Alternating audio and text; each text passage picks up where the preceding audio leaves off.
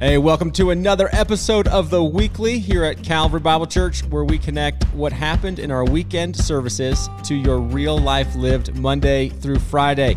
I get to be one of your hosts, Thomas Milburn, with my co host, Pastor Jay Ewing. What's up, Thomas? How's Man. it going, buddy? It's going pretty good. I think we have a great show today. Uh, we have a special guest, the senior pastor of Calvary Bible Church, Tom Shirks, with us. And a live audience. Yeah, we're in studio with the live audience. Hey, if you're new to Calvary or want to check out what's happening at Calvary, visit calvarybible.com. We're so glad you stopped in to hear a little bit about more who we are and the people that serve at Calvary. If you've been at Calvary for a while and haven't stepped into membership class, October 25th is the day you want to mark on your calendar. You can go to calvarybible.com slash membership and sign up today. I just a little promo. It's one of my favorite things we do at Calvary. I love the couple hours we're together, uh, discovering, looking at the Word together, encouraging one another, and seeing all these great people sign up to be members at Calvary. So don't miss out. October 25th is the next one, and uh, you can find more information at calvarybible.com/slash membership. All right, Thomas, let's get into it. Right? All right. What about a, a review? If someone wants to review us here at the Oh. weekly podcast, Yeah, if you've been listening for a little while, you definitely want to hit that subscribe button and give us a five star review. If you don't think that this is a five star worthy show, don't even worry about reviewing us. We only want five star reviews only five stars. all the time, only. Totally, just like Pastor Jay's. Just like our mom always gave us participation ribbons. That's right. That's right. You know, go to the uh, like button. Also, go to the subscribe button. We would love to ding you every week when we get a new episode out. And then Don't also miss. remember, after you engage the weekend services, whether that's with your home group or by yourself, um, you can always submit your questions to the weekly at calvarybible.com. You can jot any notes down, clarifications. Can you go a little deeper on a point? We like to take the top two or three questions that come in each week and facilitate a conversation around those things to help them as practically as possible apply to our real life lived. Yeah, and we love hearing from you. And you've been asking some great questions. So keep up the great work. Um, and we just look forward to those emails coming in. It's fun. I mean, we're a few weeks into this show. I think we're getting some of the, you know, nuts and bolts together, getting Right. some of the cobwebs out. It's fun to hear how people are journeying with us on this. Um, will send me a quick note saying they appreciated the podcast or kind of liking a funny thing they heard or how it was helpful. Shout out to my friend John, who's driving back to BV right now. Uh, he's been traveling back and forth, and uh, he's been listening to the podcast, enjoying our time. So, John, what's up? Stay on the road. Oh man, is he our first like major listener, fan? Yeah. Yeah, he deserves that. Okay, let's jump into it. All right, Tom, we were in Acts 16 this last week. We had a great time in my own home group watching you. Um, we actually paused you for communion. We actually did communion on our own, but um, sorry about that. We fast forwarded all you good. there. But we jumped into Acts 16 with you, and the question I have for you is, what are some of the things you saw in Acts that you didn't mention on Sunday? Well, first, did you fast forward any of my message? No, we did No, not. No, we slowed that down. Play that again. Play that again. Yeah. no. Uh, you know, when you preach for uh, in this format for 25 minutes, there's always a lot left out that you can't quite do, and I could have had two or three other sub uh, messages within the message, and one in particular is the whole concept of Paul and Silas being thrown in prison and literally being strapped in chains, probably in sort of a spread eagle kind of posture, and being in that painful condition in the darkest part of the dungeon, breaking out in praise, praying, singing hymns to God in a way that transfixed the whole prison so that all the other prisoners were listening to him. And how you could just unpack what in the world leads people in the darkest, most painful, humiliating experiences to start singing praise to God. What is that? And I think there's a lot you could totally spend some time in order to be that kind of person who can see in a really horrible situation God's hand in it and give Him glory and call upon His name really takes um, a, a resolute faith and a deep reservoir of understanding. I, I was telling someone earlier that in order to have praise that really just flows out of your heart, you have to have it inside you. It has to be a reservoir of you know who God is, you know how great He is, and it's easy to praise Him because His greatness is greater than my present suffering, even as terrible as it is right now. And I love thinking about Paul starting this church in Philippi and then writing this letter to the Philippians. And one of the most famous verses in the book of Philippians is Philippians 4 4, where he says, Rejoice always. Again, I say rejoice. And they would have said, Oh, yeah, I remember when Paul was in prison. Right. And goodness, he was rejoicing always in the prison, and great things happen. Totally. I we've never been in prison and in chains for our faith, but something about praying and singing hymns even at the darkest times of like funerals. Most I mean, I love new worship songs, don't get me wrong, but sometimes those hymns, those ancient hymns really are meaningful in some of the bleakest moments of our lives. Yeah, absolutely. When you are broken, but you can announce, in some respects, by faith alone, that God is good, God is great, God is able to do exceedingly abundantly beyond all that we could ask or think. He is active, He is present. We've been saying over and over again in the study in Acts, He's working, He's working. When you tell your heart that, matter of fact, you, you can think of the Psalms when the, the Psalms say, Why are you downcast, O my soul? Oh, I will yet hope in God. I say to my soul, and it's like a little bit of self talk about God talk helps you get in position to be a worshiper at all times. Right. His praise shall continually be on my lips. Right. Yeah. It's a Yeah. great, great word. Jesus reminds us to be the wise builder, right? Foolish and wise builder, and you you build a house in great weather. That's what Tom Thomas has told me No, when he were in California. You built in great weather. we joke no one hangs sheetrock in 110 mile an hour winds. That's right. Yeah. So the, a lot of these things are built in during seasons of peace, of uh, restfulness, where you're having to be intentional to know who God is and pursue God. Yep. So that they come out when you're squeezed. I love that old um, analogy where it says, "Hey, everybody's putting something in you, and you don't know who you are until you're squeezed, like a tube of toothpaste. Um, whatever's inside is going to come out." And we see, you know, Paul and Silas definitely being squeezed at this moment. I, I think this is a very practical piece for us today, where, like Jason, you know, we, we haven't been imprisoned yet. It's only Tuesday. It's only Tuesday. But I mean, we're in a season where it, it's probably hardest for most Americans in the last six, seven months. And some people would probably say it's it's been hardest to praise God in these days, where we're we're still seeing God do some incredible things. And if you're like me, I, I ride kind of this wave of emotion of almost feeling like, oh, these days are terrible. I, I'm sinking down more into despair. And then you see what God's doing, his activity in people's lives and people's marriages, how they're starting to see God move on their behalf.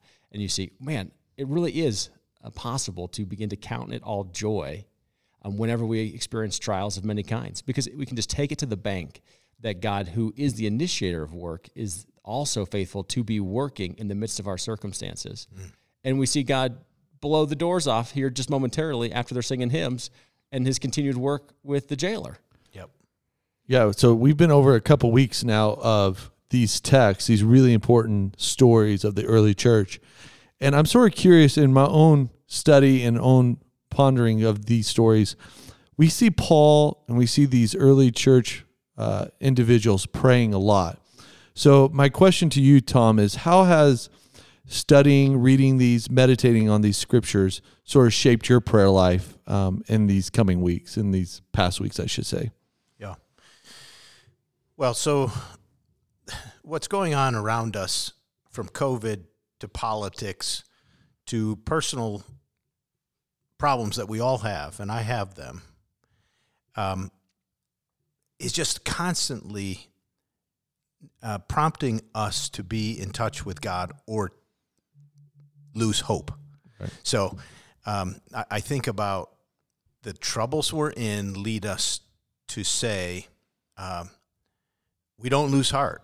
Even though everything's falling apart around us, our inner man is being renewed day after day. We look to things that we can't see, not the things that we can see. That that's a faith experience, and the way that you build that faith, trusting in what is unseen, what God is doing behind the scenes, is by prayer. Prayer is the way you bring uh, an awareness of your own in your own consciousness that God is working right here, and I'm acknowledging your presence in these circumstances that I don't like that much.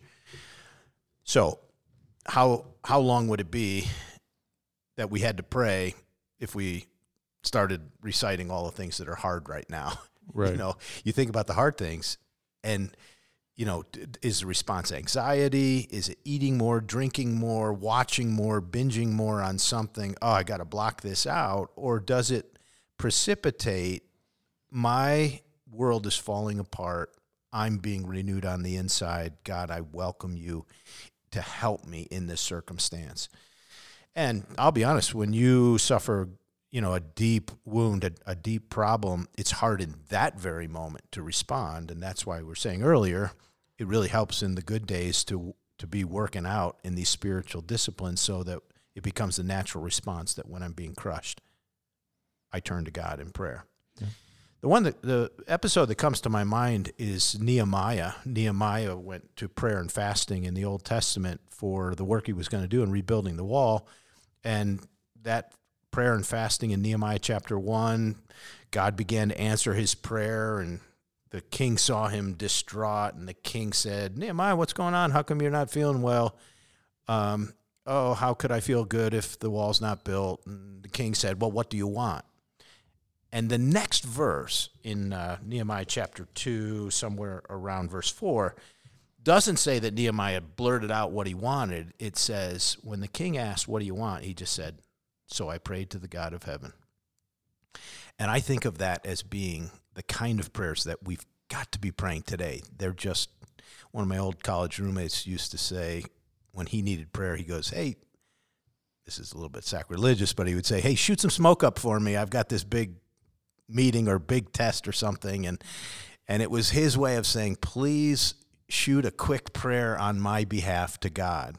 I see that in Nehemiah chapter 2, verse 4, that Nehemiah just said, Oh, I've got this great opportunity. God, please help me. And then he spoke. Mm-hmm. And I think all the trouble that we're facing right now either makes us turn to our own reserves, which quickly deplenish, or let us le- turn to God in prayer for replenishment. Yeah, you you brought up fasting. That's actually one of the conversations and questions someone asked me about sort of what they're reading in Acts. It happens it happens in Acts 14 and it goes goes inside alongside with prayer. So let's let's talk about this. What is the discipline, the spiritual discipline of fasting? How does someone learn how to do this? What are some of the benefits that happen when you choose a discipline like this? So when we're talking about prayer and fasting, some of the things that we're talking about is how do we orient our heart and our attention towards God? So as Tom's saying, you know, we often turn it towards something of our own strength or outside strengths that are quickly diminished um, but prayers and fastings are us tuning in to the powers, the resources, the presence of God. In fasting, uh, I find it in my own personal life, uh, from the times that I do it on maybe an annual basis, a couple times a year, there's usually a significant problem in my face, or I'm seeking out wisdom. And the fasting piece of it, which is for me always around food, uh, creates a pangs of hunger which then tuned my heart to be recognizing God's provisions in my life. I need God to answer this prayer for um, wisdom or clarity um, as much as I need Him to provide food for my bodies. And so it's the whole direction of the of the body, the whole self, because I'm I'm spirit and I'm body towards God to say, God, I need you for these things. It's the recognition of my dependence on God. And that's kind of where my practice of fasting really it's a complement to my prayer life of turning my life to God to say, I'm dependent on you. Yeah. So are you one of the individuals that fast from like TV or social media, like some are prone to do in these days? Or do you really think food is one of the better ways to fast? Yeah. I, you know, I have turned off technologies at certain times. I don't hold it in the same way as I do a fast from food. And the probably the reason is this is technologies create anxieties in my life. Um, reading the news, getting emails at 2 a.m., phone calls at 5 a.m. to remind me that, you know, I've done something that's upset somebody. And so usually I'm taking a break from those because they're creating anxieties, which is different than I need to seek the wisdom and the counsel of the Lord. I'm going to go without something that my body absolutely needs. It's essential to my life, as opposed to, you know, people, there are a lot of people that don't own TVs. Um, I don't know any of them. I'm just, I'm just kidding. I know a few of them, but no one that I know lives without food. And so the practice of fasting from food is fasting from the essentials of life and equating that to I need to hear from the Lord, which is essential to my life. Right. And for those who have medical conditions, fasting is not the greatest spiritual discipline you could do in your life. So don't feel bad if you medically cannot do it. That's a good point. Yeah. And so you should seek the advice of medical professionals, yada, yada, yada. We give the whole spill there, but fasting is a really, I think, as I read in 14 of Acts, it seems like the disciples are carrying on some of these traditions or these practices they learned in their Jewish faith. What do you? What are the things that you've seen um, in their their journeys that they continue on pre Jesus, a following Jesus, and post following Jesus? Well, by its nature, I mean, Christianity is not a new religion. Jesus didn't show up, his last name wasn't Christ, and said, You know what we should do? We should create a new religion and we'll name it Christianity. no, it, it is Jesus fulfilling what has been promised. So these practices are practices for God's people that we've seen, uh, Jay, as you're pointing out, um, as Paul's experiencing in prison, as Tom points out with Nehemiah. These are the practices of the faithful that we go to God in prayer, that there are seasons of fasting going without to direct our attention to our need for God or our laments before God, our grief before God. These are things that are part of the disciplines of the faith that connect us with the Lord. And, you know, for anyone listening who doesn't feel like they have a prayer life or maybe has never experienced a type of fast, this might be something you want to be paying attention to because this is what connects your heart with the Lord so that in those difficult seasons, you really are prepared to sing praises. Mm, absolutely. And I would just make the connection to um, you, you're saying they were fasting in chapter 14 and several times in the book of Acts. They were fasting and praying, and then they made a decision.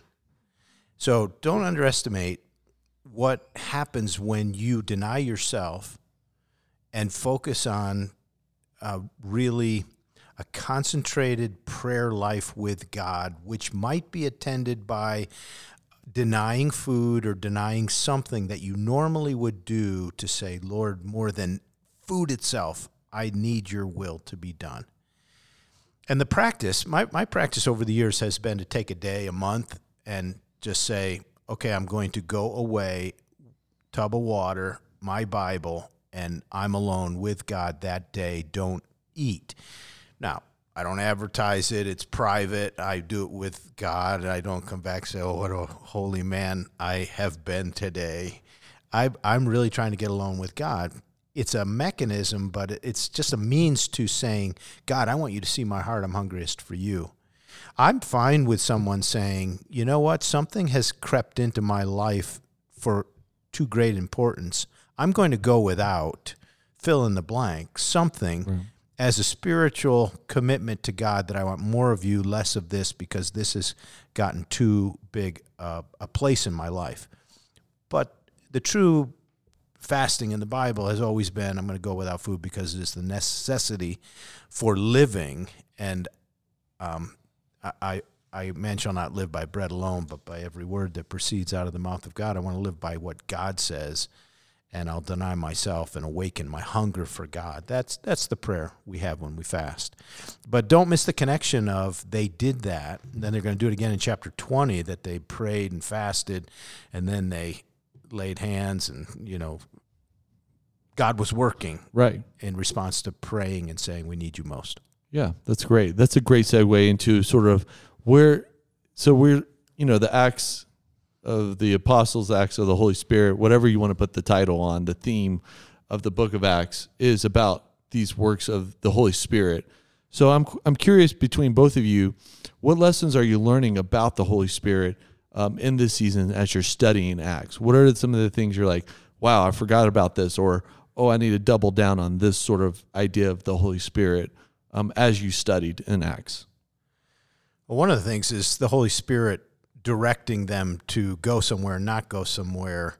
Uh, obviously, Philip, I, I, want you to go go south. What? There's no one down there. Go down there. And, right. And he went down, met the Ethiopian, and then as chapter 16 began, you had these four statements that uh, they were forbidden by the Holy Spirit to speak in Asia, but the Spirit didn't allow them go uh, to Mysia. So then a vision came to Paul Right. You mentioned that on Sunday. And then it was obvious they concluded the Holy Spirit was doing this.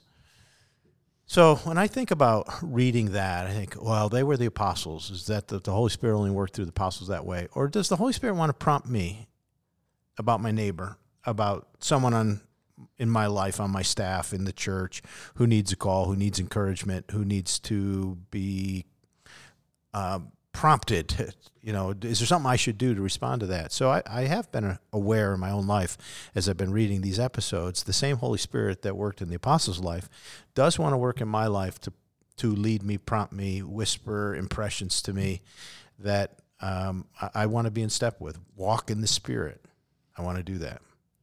What do you guys think are ways that you have discerned whether it's the spirit leading, guiding, resisting a direction your life is going, or if it's really, you know, an obstacle, a stronghold that you got to push harder against or press against to get over a hurdle. What are some indicators in your own life that you can sense that, yeah, that's the, the spirit of God's leading or withholding right now, as opposed to, gosh, I really just got to press forward with the strength of God through this? Yeah, I mean, let me start off and say I think when I look at the Acts, you see these small steps of obedience of the Holy Spirit become larger and larger steps of the Holy Spirit. So they're they're not just one day I'm going to be a I'm going to listen to the Holy Spirit and I've arrived and I'm going to go talk to an Ethiopian eunuch. So um, I think that's a really big indicator for my own life. How am I obeying the Spirit first in the small ways? Am I kind with my tongue? Am I patient in the grocery line? Am I um, am I listening to this individual well. Those are promptings of the Holy Spirit early on. And then you're right. I think one of the things that's troubling about that is sometimes they are walls you have to press into and just fight the good fight. Um, that's where a spiritual mentor or mentor who's wise in the faith is very handy for me to say, hey, let me buy you a cup of coffee. Let's go get some breakfast. I have this issue in my life. Here's what I'm sensing um, here's where I see it in scripture. What do you think? And giving them the opportunity to speak into my own life. Jay, how much have you appreciated my spiritual mentorship of you? Ex- extremely, especially if you buy me lunch. That's good. That's good. You, you know, the one thing I would add about that, though, um, it, let it be complementary to what you just said. There are times when I sense the Holy Spirit prompting me to do something, and it's my moment. Mm-hmm. Like, am I going to say yes to God. It's like, no, my neighbor doesn't want to hear from me right now. No, I don't want to go talk to her, you know. Eh, but I think the Holy Spirit's prompting me that I just need to go over the fence and say, how you doing? What's going on? And I've had those conversations with people around me. And it's in that moment that faith in you uh, unassisted by somebody saying, "Yeah, come on now, shucks, go on, do that." It's like really the the quiet prompting of the Holy Spirit to me. How do I know it? Um, the Holy Spirit bears witness to my heart that I'm His child. I, am a child of God, and um, usually it calls me to take a step that is faith filled to respond to it. Yeah, and and sometimes I fail, but I I, I think that's uh, it, you, you hear the prompting, then you have to obey. Yeah, and I, I was going to add that most often I fail at listening to those promptings, and post I feel like I'm grieving the Spirit. I'm really feeling like uh, like I disobeyed on some way that I didn't listen. I wasn't brave enough, bold enough. Stop that. Yeah. And you know, just the the the thing that you sort of know next time this is going to happen. I know what it was when I failed. I'm going to step into this and be bold and let the spirit guide me. Show me. those are the they're just life lessons. They're small intentional life lessons you learn over time. Yeah, and uh, you know, to put some wheels on that in my own life, I think there are certain times, I'm not going to attribute all of them to the Spirit's prompting, but many where I neglected of someone comes to my mind after I'm done praying or I'm, I'm driving into church and, and there's a family member uh, that comes to Calvary that is on my mind and heart all of a sudden. I'm not sure why. And many of those times I'll just send over a quick text and email just thinking about you. I, you know, I was in my morning prayers and I was praying for you this morning, and I'll, I'll be surprised. I mean, I don't have a you know Excel spreadsheet with column A and column B correlation, but I, I I tell you, I'm surprised at how many people say, "Thank you so much. This is what's been going on in my life, and it's really cool that you had sent me a note of encouragement at this moment." Even sometimes, I mean, it's as though they're on their way to the hospital. So once again, is that kind of what you're talking about, Jay? Is those are some of the spiritual promptings of people on your mind, actions to be taken? Yeah, totally. Those are very easy actions. Um, handwritten notes. I mean, that's an old, old school practice, but that's a very beneficial. Like when you receive mail from an encouraging letter of a friend, you that that means a lot. So um, even note writing is a pretty good practice there. I text. Yeah, Yeah, we're It's we're mod- easy. We're moderns. totally.